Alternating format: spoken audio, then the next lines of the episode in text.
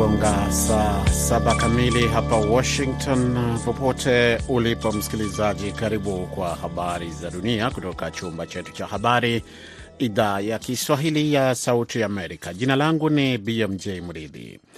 Utawala wa kijeshi wa Guine umesimamisha kazi wanajeshi sitini pamoja na maafisa wa jela baada ya watu wenye silaha mwishoni mwa wiki kumtoa jela kiongozi wa zamani wa kijeshi Musa Dadis Kamara, maafisa wa serikali wamesema Jumatatu, kwa mujibu wa shirika la habari la AFP.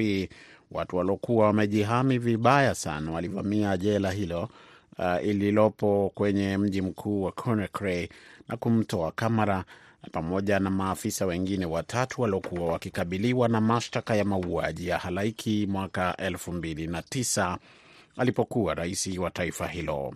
Haijabainika iwapo watu hao walitoroka jela au walichukuliwa kinyume cha mapenzi yao, kulingana na mawakili wao. Taarifa ziliongeza uh, kwamba wakati li, wakati jeshi lililokuwa tiifu kamili kwa utawala wa kijeshi uliopo wakati walipochukuliwa mamlaka, zimesisitiza kuwepo kwa utulivu na kusema kuwa hali ya usalama imedhibitiwa. Kufikia Jumatatu, hali ya kawaida ilikuwa imeripotiwa kurejea kwenye kitongoji cha Conakry cha Kalum ambako jela hilo lililovamiwa linapatikana. Waziri wa mambo ya nje wa Marekani Antony Blinken amesisitiza leo Jumatatu kwamba Marekani inaendelea kujikita katika eneo la Indo Pacific licha ya changamoto za kimataifa kama vile mzozo wa Israeli na Hamas.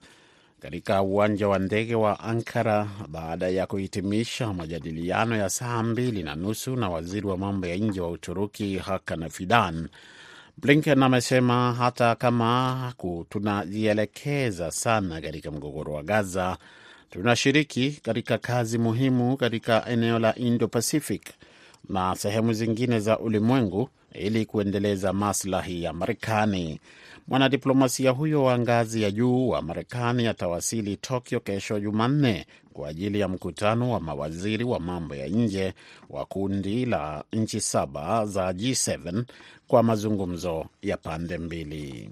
Blinken alisema anapanga kuwaeleza wenzake kutoka G7 kuhusu ziara yake ya hivi karibuni ya Mashariki ya Kati. Unaendelea kusikiliza habari hizi zikikujia moja kwa moja kutoka idhaa ya Kiswahili ya Sauti Amerika hapa Washington. Waziri wa fedha wa Marekani Janet Yellen atakuwa mwenyeji wa makamu waziri mkuu wa China He Lifeng kwa mazungumzo ya siku mbili wiki hii. Mkutano huo umepangwa kufanyika Alhamisi na Ijumaa mjini San Francisco katika jimbo la California hapa Marekani, kabla ya mkutano wa kilele wa ushirikiano wa kiuchumi wa Asia na Pasifiki, na ni wa hivi punde zaidi katika mfululizo wa mazungumzo ya ngazi ya juu kati ya maafisa wa Marekani na China yenye lengo la kupunguza mvutano kati ya mataifa hayo mawili yenye nguvu za kiuchumi. Na mafuriko yaliyosababishwa na mvua kubwa zinazoendelea kunyesha nchini Somalia yamepelekea zaidi ya watu 113,000 kuhama makwao huku wengine maelfu kadhaa wakiathiriwa na hali hiyo, kulingana na afisi ya Umoja wa Mataifa ya kuratibu maswala ya kibinadamu OCHA. Kwa mujibu wa shirika la habari la Reuters, takriban watu kumi wamekufa kufuatia mvua hizo, wakati serikali ikitangaza hali ya dharura. Idara ya kitaifa ya dharura ya Somalia imesema kupitia ukurasa wake wa X uliojulikana awali kama Twitter. Hali kama hiyo imeripotiwa katika nchi jirani ya Kenya, hasa katika maeneo ambayo kwa kawaida huwa na ukame katika kaskazini mashariki mwa nchi hiyo, ikiripotiwa kwamba angalau watu kumi, watu wasiopungua kumi wamefariki kutokana na mafuriko hayo. Ni hayo tu kwa sasa kutoka chumba chetu cha habari. Mimi naitwa BMJ Mridhi na kuacha mwenzangu Kenneth Bwire ambaye atakuleta kipindi cha Kwa Undani.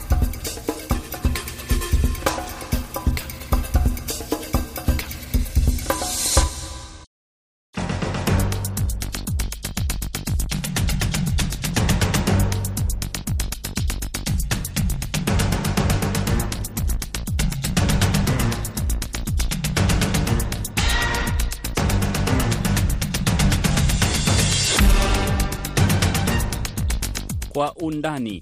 Wanajeshi wa Umoja wa Mataifa nchini DRC MONUSCO wametangaza kushirikiana na wanajeshi wa DRC dhidi ya waasi wa M23. Kundi hilo nalo limeripoti kuwakamata wanajeshi kadhaa wa Burundi. Je, hali ya usalama mashariki mwa DRC inaendelea kuharibika zaidi? Uganda imeamua kufuata hatua ya Kenya kuhusu uagizaji wa mafuta. Rais Yoweri Museveni amesema anafuata mfano wa rais wa Kenya William Ruto wa kuagiza mafuta ambao unahusisha serikali kwa serikali badala ya kutumia wafanyabiashara au madalali. Karibu, mimi ni Kenneth Bwire nikiwa hapa Washington DC, Marekani.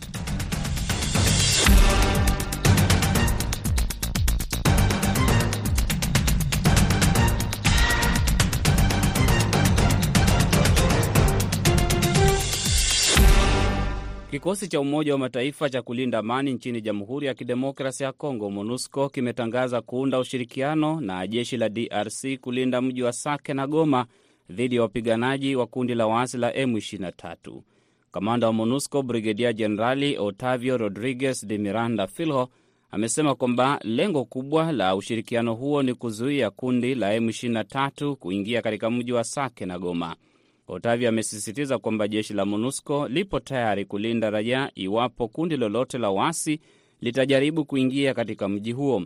MONUSCO imesema kwamba waasi wa M23 wanapigana wakielekea mji wa Sake ambao ni muhimu kimkakati katika kuteka mji wa Goma. Saa chache baadaye kundi la M23 limedai kuwakamata wanajeshi wa Burundi na wa Jamhuri ya Kidemokrasi ya Kongo, likidai kwamba wanajeshi wa Burundi ambao walitumwa DRC chini ya makubaliano ya Jumuiya ya Afrika Mashariki wanasaidia DRC kinyume na makubaliano hayo. Burundi imekuwa ikikanusha madai kwamba wanajeshi wake wanapigana na waasi wa M23 na kwamba wanafanya kazi ya kulinda amani tu. Meja Willy Ngoma ni msemaji mkuu wa kundi la waasi la M23. Hili mapigano inatokana kabisa na roho mbaya ya government ya Congo. Unajua kwamba sisi tunapenda amani, tuna saini ceasefire, lakini government ya Congo ilikataa kusaini na ceasefire. Hiyo maneno yote ndio inaleta hasara kubwa kabisa. Mnaripotiwa mnakwenda kuchukua Goma. Mbona mnataka Goma na mbona mwanze kushambuliana na wanajeshi wa Umoja wa Mataifa? Hapana, hiyo ni uongo mtupu kabisa. Sisi hatuwezi shambuliana na majeshi ya mataifa. Sisi kabisa tunasema kitu moja, tunapenda amani. Hivyo hatupendi tuchukue Goma tukamate Goma, la, hiyo maneno yote unasikia ni maneno ya uongo mtupu kabisa. Kitu sisi tunapenda tunapenda amani, tunapenda mazungumzo na government ya Congo, lakini government ya Congo amekataa mazungumzo. Ulifata matamshi ya president Tshisekedi yeye mwenyewe gisa alisema Jean Pierre Bemba gisa alisema, watu yote ya government gisa walisema, lakini hiyo yote tena wanaenda wanafanya nini? Wanakamata vikundi mbalimbali, wanasaidiana na FDLR, APCLS, Nyatura, SPH, wamaimai yote na wanasaidiana tena na jeshi ya, ya Burundi.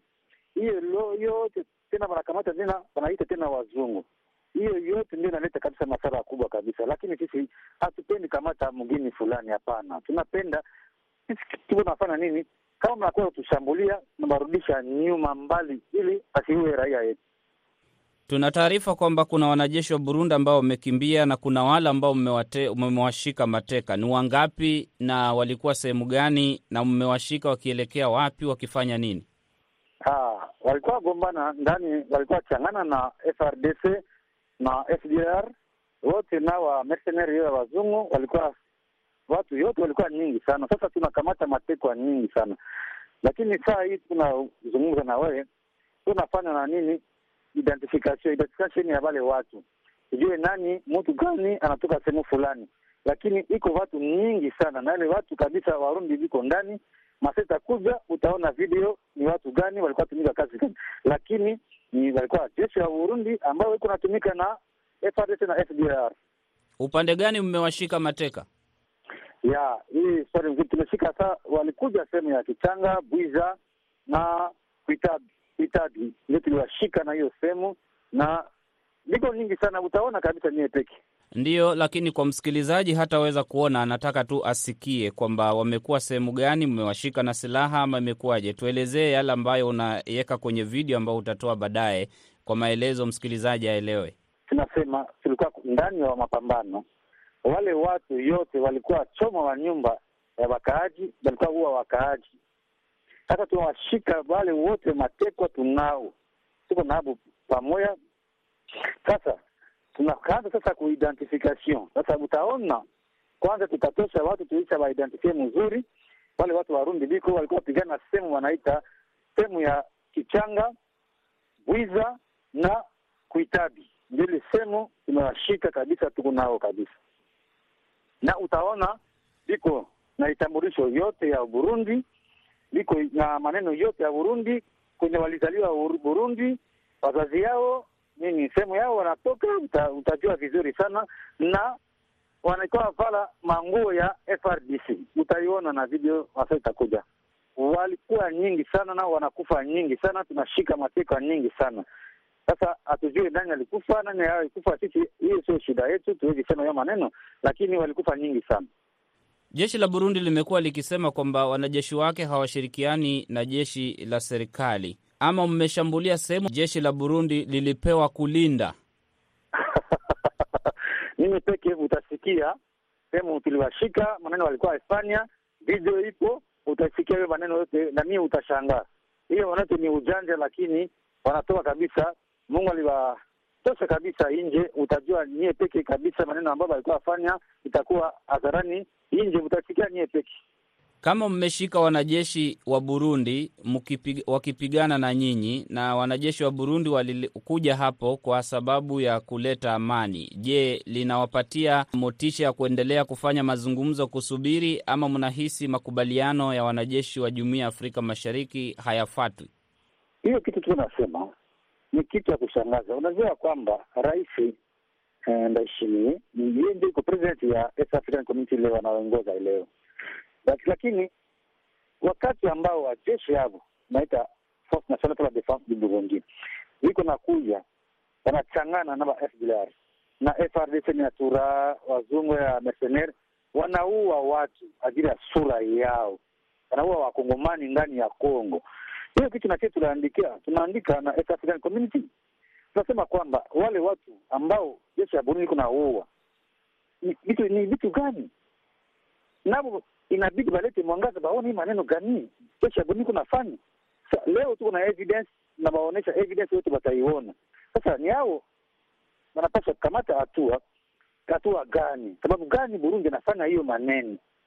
Sasa sisi tunasema kwamba hii yote maneno yanapitika na East African Community, inabidi bachukue hatua maneno ambao Tshisekedi kunafanya na Burundi kunafanya.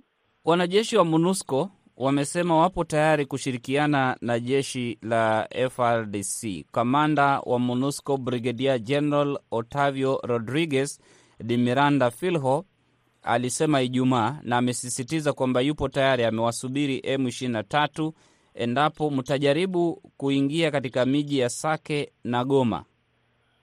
Bwana, unajua kwamba sisi hatupendi ingia kukamata mjini au Sake au Goma. ngua sio kitu kwetu Hatujali Goma, hatujali Kinshasa, hatujali Lubumbashi, hatujali sehemu yote, hatujali eneo yote Bukavu, Oya, hatujali hiyo maneno. Kitu sisi tunasema kwamba ni hao viko nakuya kushambulia ngome zetu, tunafanya nini?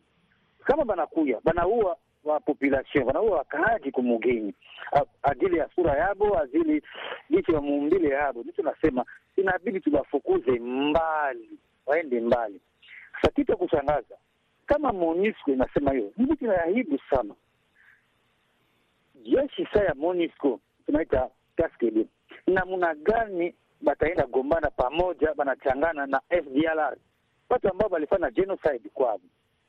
Namna gani MONUSCO itaenda kuchangana na APCLS na CODECO, batu ambao viko nafanya mauaji Ituri namna gani baenda changana na mamercenari hii wazungu, inaleta haibu, inaleta haya hata na na na, na UN. Hiyo maneno kabisa ni ya kushangaza. Sababu gani bataenda changana na wale watu ambao biko nafanya vitendo vibaya, watu ambao wanajulikana dunia yote ni watu vibaya. Sasa MONUSCO UN anaenda changana nao, alikuwa tumika tangu zamani, lakini leo sasa, leo sasa banaikia hadharani dunia yote, lakini inaleta haibu ndio maana sisi M23 tunasema tuko tayari ya kujilinda, tutajilinda na tutazilinda makazi wetu vizuri sana, hakuna tishio lolote kabisa. Mtapigana na MONUSCO? Sisi hatuseme kupigana na mtu, hatupendele kupigana na mtu, lakini tutajilinda vizuri sana na tutalinda wakaaji wetu vizuri sana. Sasa itakuwa sasa, kama mtu anapenda, sisi tunasema hivi, tunapenda amani, lakini kama mtu anakuwa tushambulia, tutafanya nini? Na sisi waaskari, hii maneno ilipitikana 2013 haitapitikana tena leo, watu wasidangani. Maneno ilipitikana ile wakati, haitapitikana leo. Leo kabisa tutajitetea vizuri sana, tutatetea wakaaji wetu vizuri sana, hakuna tishio lolote kabisa, lakini hatupendi vita. Lakini kama mtu anakuwa kutushambulia, na sisi wanajeshi bwana, tutajibu mapigo sawa wanajeshi. Asante Meja Ngoma, shukrani ndugu, karibu. Ni Meja Willy Ngoma, msemaji mkuu wa kundi la waasi la M23 akizungumza kutoka Jamhuri ya Kidemokrasi ya Kongo. Juhudi zangu kutafuta upande wa serikali ya Burundi pamoja na serikali ya Jamhuri ya Kidemokrasi ya Kongo na viongozi wa MONUSCO ndani ya DRC hazikufanikiwa. Nakamilisha sehemu ya kwanza ya Kwa Undani. Sehemu ya pili ni baada ya muda usiokuwa mrefu. Hii ni Sauti ya Amerika, VOA.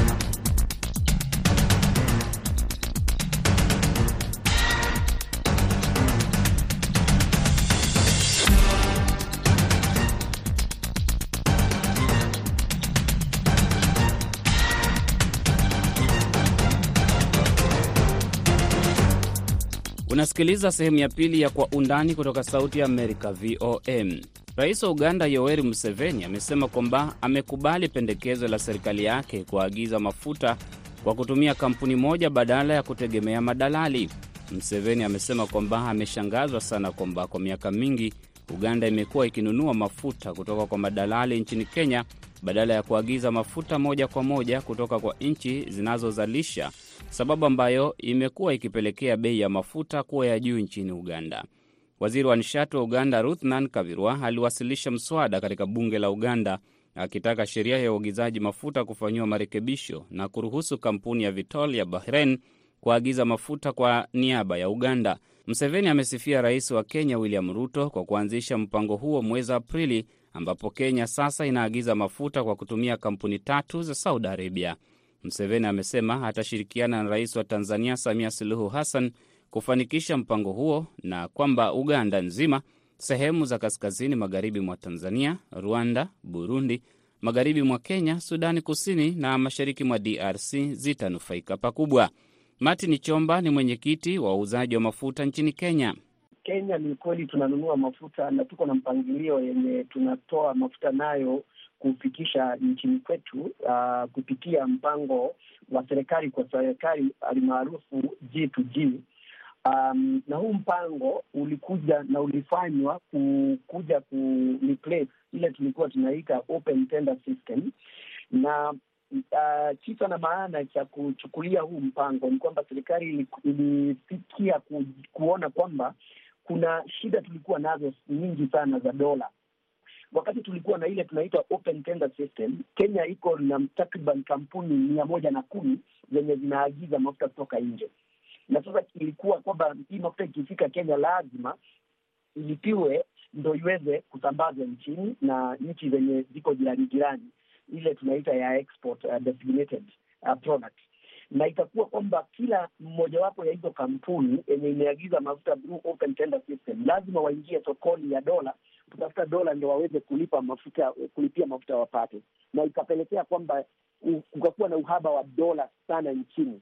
Na wakati hii mpango wa G2G ulifanyika dola ilikuwa inazoroteka kabla ya ifanyike, dola ilikuwa inazoroteka na kiwango cha takriban asilimia tatu kila mwezi. Wakati tumeingia kwa mpango ya G2G, kuna ile wa nchi jirani zenye zinafanya mafuta zinaagiza mafuta kupitia Kenya, wanaujua na kampuni zile tunasema kwa kimombo domiciled in Kenya. Zile kampuni ziko Kenya, lakini ndo zinapeleka mafuta Uganda na na pande ya Rwanda na South Sudan.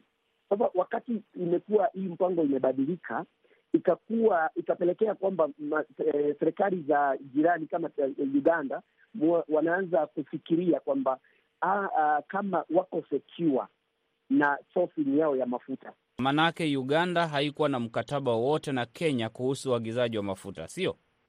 Haikuwa na mkataba wowote, ilikuwa ilikuwa inasambazwa na makampuni yenye ina, inaagiza mafuta kupitia Kenya. Nini kinafanya sasa Uganda isiendelee kuagiza hayo mafuta kupitia kwa hizo kampuni? Museveni anasema ameshtuka kwamba mafuta imekuwa ikipitia kwa wale tunaita mabroka. Hatujaelewa kabisa hawa mabroka ni wagani, kwa sababu nchi ya Uganda kuli, kutoka mahali nimekaa sijaona ikiwa na mkataba ya kuitishana mafuta na nchi ya Kenya, ilhali ni kampuni za kibinafsi zenye zinasambaza mafuta Uganda zinaagiza mafuta kupitia Kenya. Hizi kampuni za Kenya zilikuwa zinaagiza bidhaa ikitoka nchi zinazozalisha mafuta kwamba mafuta yanaenda Kenya, ama zinaagiza kwamba mafuta yanaenda Uganda?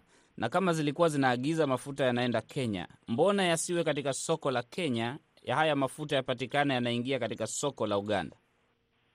Ifanyikavyo ni kwamba wakati tuna wa, wa kampuni za Kenya zinaagiza mafuta, mafuta ikifika pale Mombasa, uh, kituoni pale wa, ki, kwa, kwa port wa, wanafanya ile kitu tunaita declaration.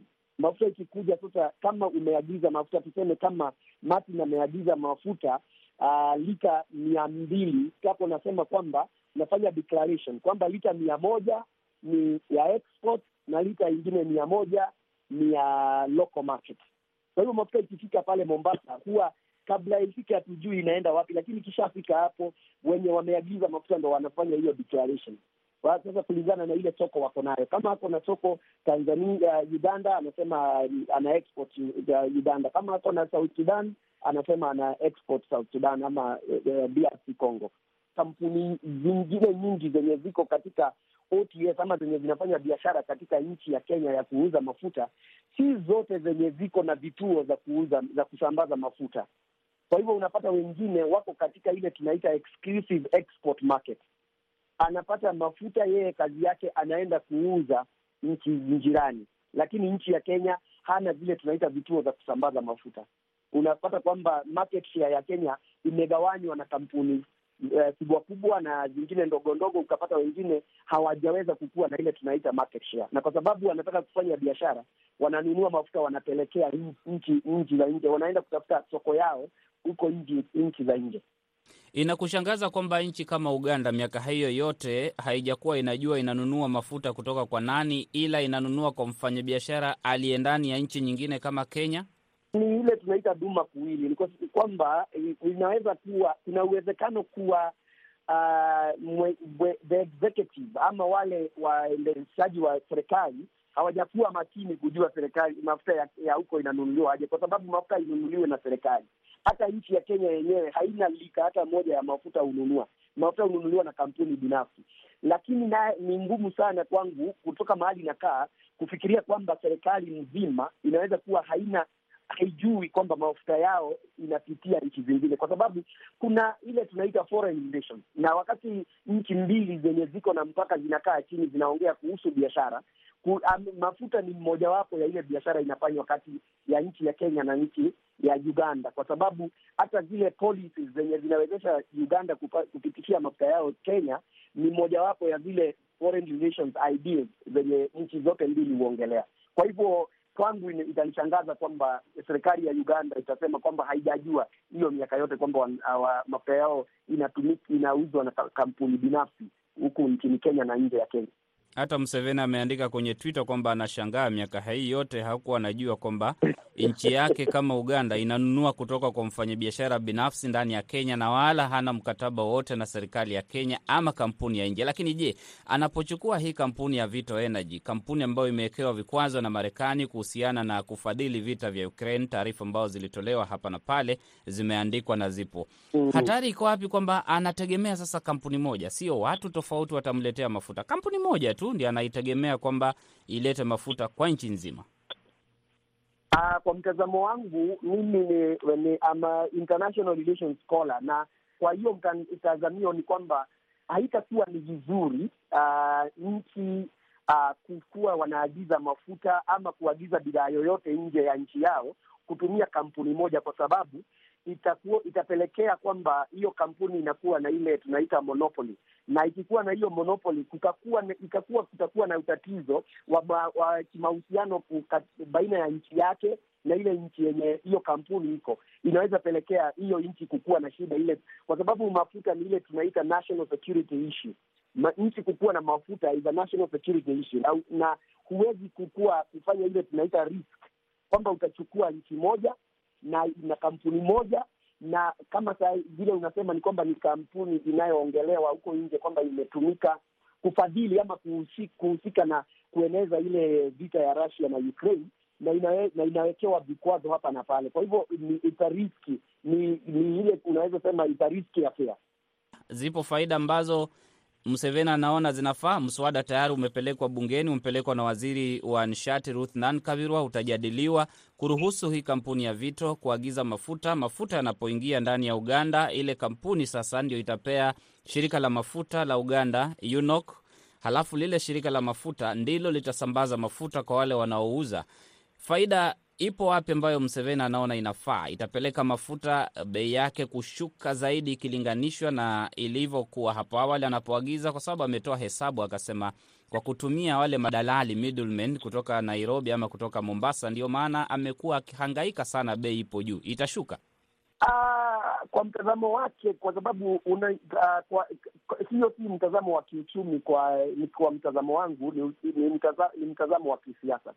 Uh, nchi zenye hazizalishi mafuta Afrika nzima zote ziko katika shida ya kuwa mafuta inapanda kila kuchao, na na kama wewe ni mwanasiasa na unataka kumudu siasa nchini mwako, lazima utafute mbinu na lugha ya kuwe, kupatia wale watu niko nao ile tunaita hope kwamba mambo yatabadilika. Kwa sababu gani nasema hivi? Ni kwa sababu mafuta ama madalali wenye wamekuwa huko uh, wanatumiwa kupeleka mafuta kama nchi ya Kenya, mafuta yenye tunapata bei zinakuwa controlled na ile na ile shirika la ku, la kudhibiti bei za mafuta, na hauwezi uza mafuta juu ya ile bei wamepeana, na ni kwa sababu wanajua ulinunua namna gani. Kwa hivyo hakuna bei ingine.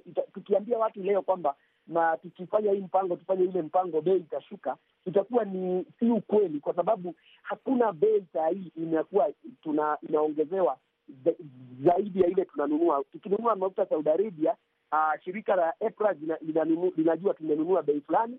Ikifika huku wanasema unaongezea shilingi kiasi fulani, ndo uweze kujimudu kulipia gharama zako za usambazaji na usifinye mwananchi.